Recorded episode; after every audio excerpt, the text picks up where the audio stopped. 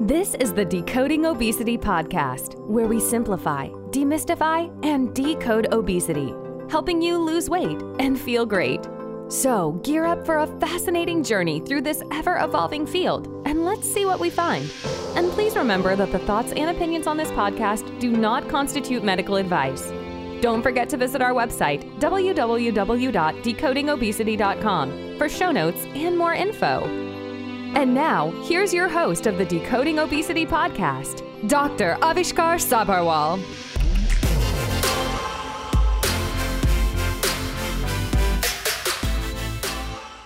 Hi, friend. Welcome to this episode of the Decoding Obesity podcast. So, you know, last week we had uh, Dr. Ettinger and we were talking about what is obesity in children. We decided to actually split it up in two parts so that we can discuss what is obesity in children. And, you know, today we're going to talk about what does obesity cause in children, like the detrimental effects or the positive effects, if you have any. I want to welcome back Dr. Ettinger. Now, for those of you who do not know, Dr. Ettinger was actually practicing as a pediatric nephrologist until recently, and he has been doing so for the last 17 years at Hackensack University Medical Center in northern New Jersey. You know, during his years of practice, he saw many patients struggling with obesity. And as we discussed last time, he mentioned that a lot of times children with hypertension, with other complications, would be referred to him for management of, of these disorders to see if there was any kidney problem causing these complications. But the more patients he saw, the more he found that you know obesity was playing such a big role. So he kind of decided to delve deep into this and got certified in obesity medicine. And now he's practicing as a pediatric obesity specialist. He got board certified in obesity medicine through the American Board of Obesity Medicine. And last year, he started Dr. Herbivore, which offers telemedicine visits for pediatric obesity in New York and New Jersey. He has a blog also for parents so that they can learn more about plant based eating. And he also has a Facebook group for education and entertainment. Welcome back, Dr. Ettinger. How are you doing today? Very good. Thanks for having me back. Yeah, thank you so much. So last week we talked about, you know, what really is obesity in children. And I think it's so important to understand because if we do not know what obesity is, and it's very hard to kind of treat something we don't know about, right? And you had raised a very valid study. The study showed that nearly 50% of the parents did not were not able to recognize obesity in children. And that is such a crucial thing to understand. Let's just, you know, talk about what really causes obesity in children. We were having this discussion before we started recording about the causes of obesity, and I just wanted you to kind of lay it out for our listeners. Yes, well, I think the cause of obesity in children is very much the same as the cause of obesity for everyone. And it's a problem that we don't belong here. We're in a condition called evolutionary mismatch. Now, I'm a big fan of evolution. I've been actually studying evolution for a long time. I'm proud to say that I had a, in elementary school, I had my fossil collection on display at the local public library. I was into dinosaurs long before it was cool. That was in the 80s. And then in 1993, Jurassic Park came out and everyone was like, oh, we love dinosaurs. I've been loving dinosaurs for a long time. So I really love dinosaurs and evolution. I named my son Charles so I'm really into evolutionary theory. And so I came across this theory called evolutionary mismatch. And it basically says that there's a can be a problem for a species when the species doesn't match the environment. And the classic example is the peppered moths from England in the 1800s. So these lightly colored pepper moths were living in the light forests of England with birchwood, I assume. And they were happily buzzing around and being camouflaged. And every once in a while, a dark moth would be born, and the dark moth resting on the light wood would be easily spotted by the birds and be eaten before it could have baby dark moths. And so there was a equilibrium there. But then in the 1800s, in the mid 1800s, England went through its industrial revolution and the factories started spilling soot all over the forests. And all of a sudden, the light wood became darkened with the soot, and now the light moths are easily visible resting on the branches and trunks, and the birds are eating them all up.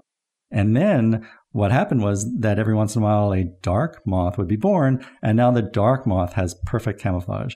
And what happened in the late 1800s was that you could go into the forest and only see dark moths. The white moths had disappeared because there was an evolutionary mismatch. They no longer were able to be camouflaged. So if you look at humans, we've been around for 200 to 250,000 years. And for most of that time, calories were scarce. And we had to work really hard to find calories. And so our brain has this calorie instinct, calorie seeking instinct. And we also get rewarded when we find some calories.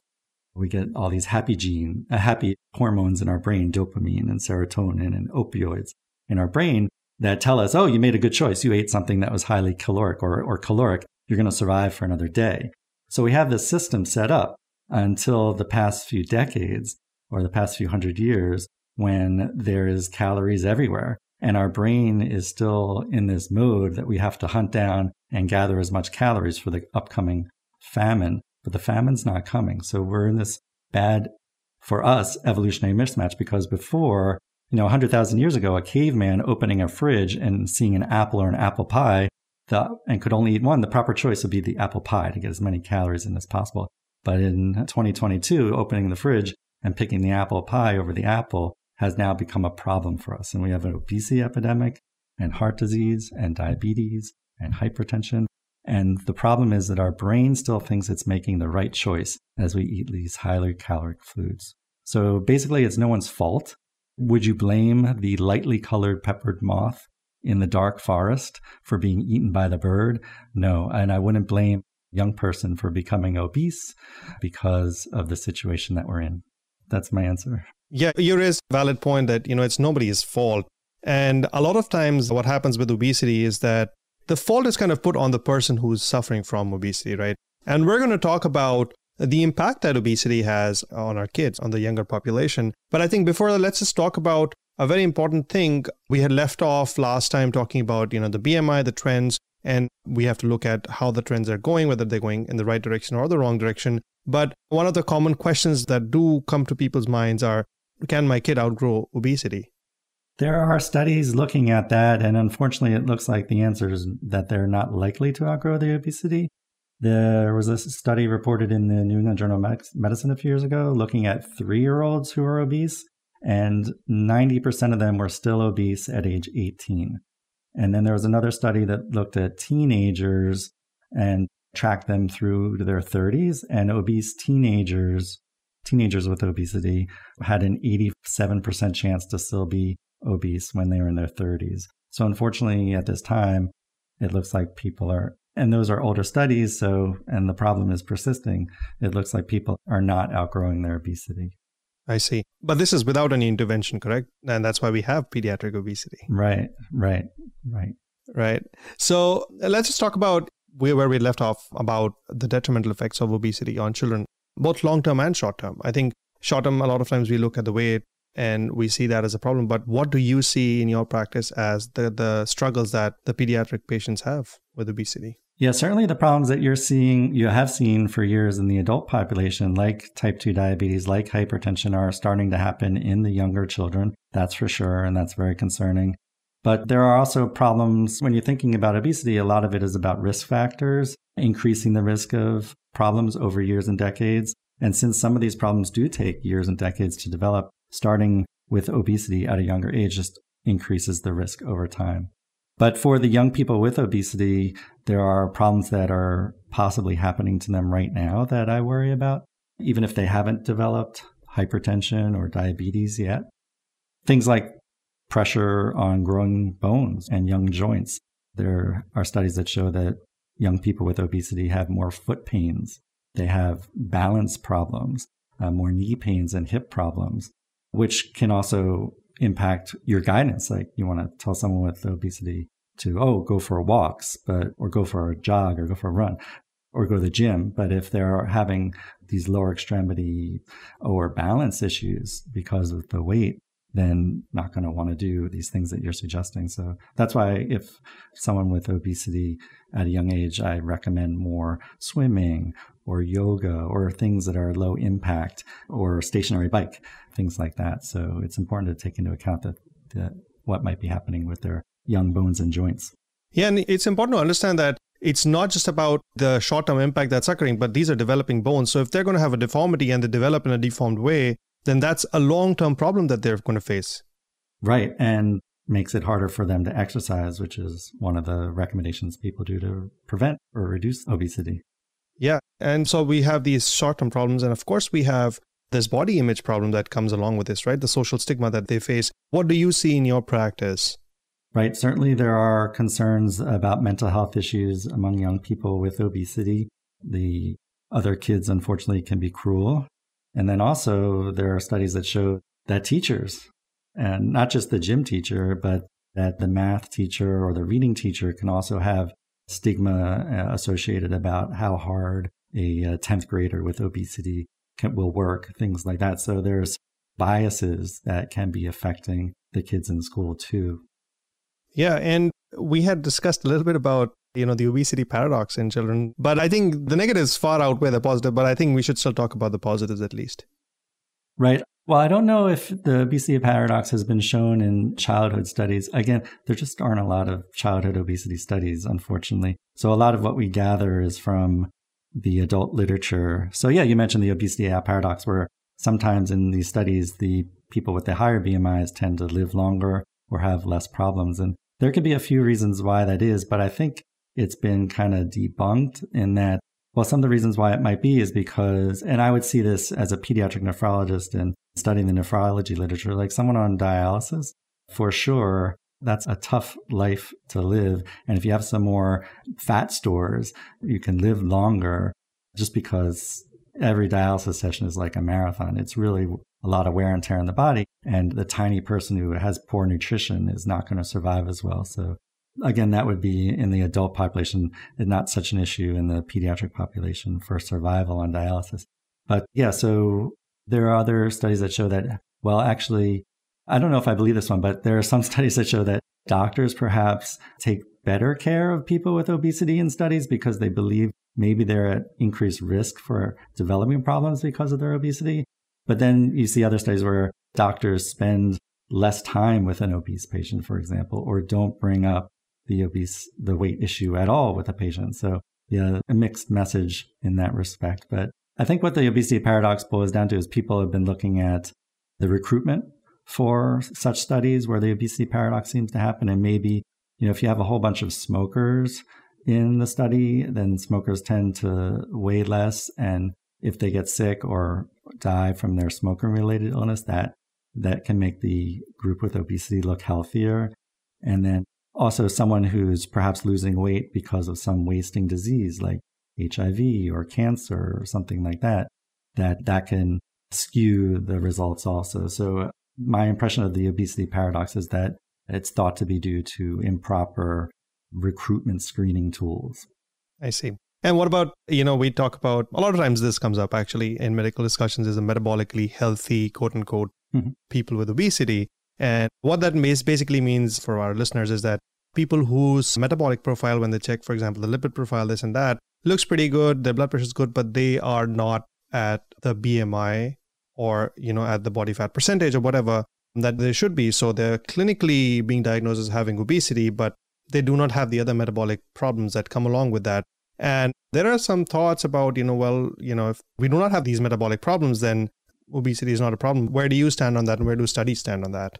Yeah, I've met a lot of patients, young people like that, where they come in the office with uh, very elevated BMIs, but their blood pressure is normal, liver function stays are normal, their blood sugar is normal. Everything is apparently in order. And it's surprising for sure because we've been taught, oh, all these bad things are going to happen. But then you got to talk to them about the risks, saying, because there are studies that do show that over the years and decades, these metabolically healthy people will go on and have greater risks of these outcomes like diabetes or hypertension. But then it's also, even though they're metabolically healthy at that point, it's also good to get into these other issues like, oh, how are your joints? How's your sleeping? Because uh, it's been shown that 60% of teenagers with obesity have some form of obstructive sleep apnea, which can affect their grades, can make them tired in school so that they can't focus as well. And so, how are they sleeping? Or, like I mentioned, how are the joints? But also, another question I might ask, or I should be asking, or I do ask, another question I do ask is Are you wearing your seatbelt? Because it's been shown that people with obesity have a greater risk of a bad outcome in a motor vehicle collision because the G forces are based on body mass. So someone with obesity is going to hit the seatbelt or hit the dashboard or hit the windshield with much greater force just because of their body mass index. And some people aren't wearing a seatbelt with obesity because it's uncomfortable or it sits across their armpit or across their neck or it doesn't sit properly on them. So even if I'm sitting there with someone who's obese by definition, but metabolically normal, there are still other issues to go through like that. And I recommend there are seatbelt extenders like you get on the airplane. I recommend that families contact the auto manufacturer. It's, you shouldn't make your own or, or necessarily, or, you know, buy them online, but contact the manufacturer so that you get a properly fitting seatbelt extender so that the seatbelt will sit properly and provide the best restraint for someone with obesity. So for all those reasons, yeah, it's definitely important still to talk about obesity and address obesity with the patients. And teenagers go through a lot of phases, and that metabolically healthy obese teenager uh, might just be going through a phase too. yeah, I think it's if you look at the whole picture from a long term perspective, I don't think that the metabolically healthy obese actually holds true. This whole phenomenon of metabolically healthy obese holds true, but um, but at that point in time, it may look great. Right, uh, right. You can certainly you can look for inflammatory markers, which might be a precursor. There might be epigenetic phenomenon going on too. Uh, so, right, it might just be a phase that this teenager is going through. Right. Before, before problems develop. we talked about the deformities that kids can have, especially, you know, when they're growing and they're trying to balance their center of gravity and the way they balance their themselves. They may have deformities for these growing bones, but obviously if you're putting more weight, more stress, that's also going to lead to stronger bones, wouldn't it? That is the thinking, but there's a problem that you might have stronger bones, but when you fall, your G forces are going to be higher. So, in the balance, which is going to help you out, the stronger bone or the harder fall because you're heavier?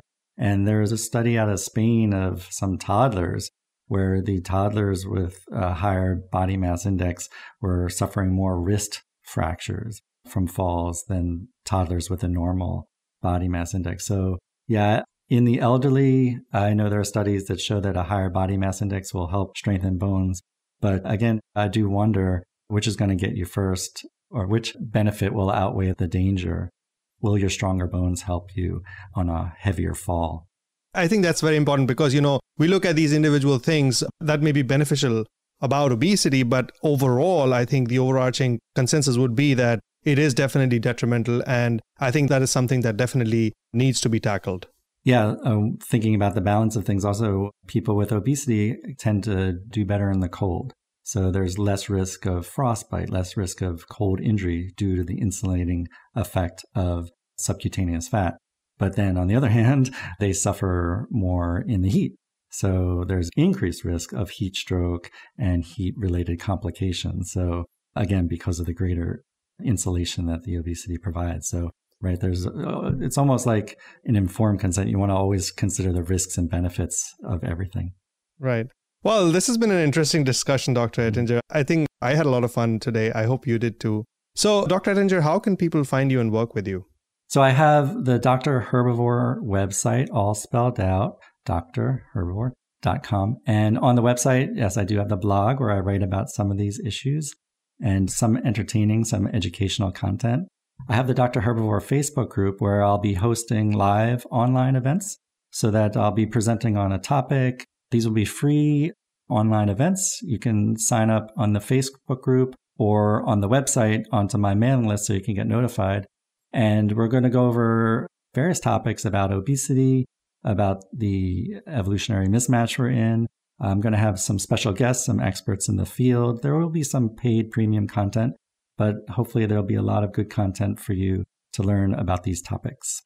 Yeah, I'm going to leave a link to, you know, your blog and your website, Uh, definitely in my show notes. Well, this has been a very fun discussion. I hope you had fun too, Dr. Ettinger. Thank you so much for joining me again for this episode. Well, thanks for having me. This was fun. Well, that's all we have time for today. Thank you so much, everyone, for joining in. I'll see you all next time.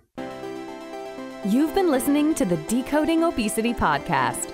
Please remember, the information in this podcast should not be used in any legal capacity whatsoever. The thoughts and opinions expressed on this podcast are solely of the host and his guests and do not constitute medical advice.